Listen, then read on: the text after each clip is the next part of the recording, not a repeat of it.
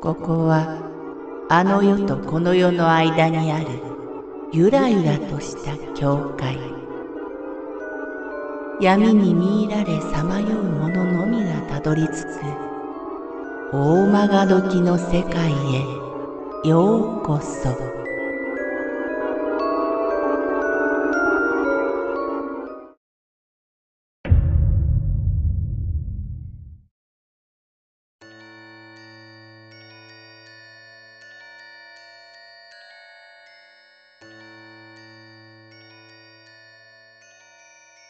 トランペット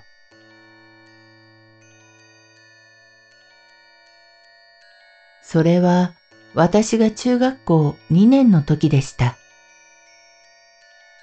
吹奏楽部の部活で遅くまで学校に残っていた私と M 先輩、Y 先輩、J 子さんの4人はちょうど鍵を閉める当番だったので、いつも通り音楽準備室に向かいました。鍵を閉めようとしたとき、ふと隅っこにある一台の錆びたトランペットが私の目に入りました。誰のかなと気にはなりながらも、私たちはそのまま放っておいて鍵を閉めました。しかし、それは大きな間違いだったのです。その夜、どこからか声が聞こえました。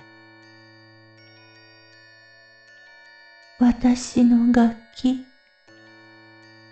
大切な楽器。今にも途切れそうなか細い声がするのです。その声は遠く近く一晩中続きました。あの声は誰だったのでしょうか？そういえば鍵を閉めようとしたとき、嫌なことを先輩たちが言ってました。あのトランペットってコンクールの時バスで事故に遭った人が使っていたんでしょう？そうそう。それでトランペットにも血がついてるらしいよ。でも、やっぱり噂話だったんだよ。血なんてついてないじゃん。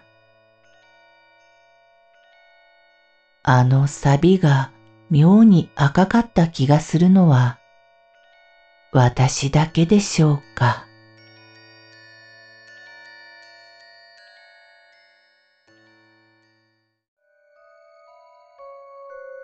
この番組は怪談大曲時物語に寄せられた投稿をご紹介しております。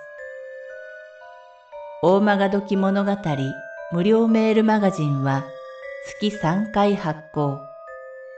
怪談系では日本一の2万人を超す読者が毎回震えています。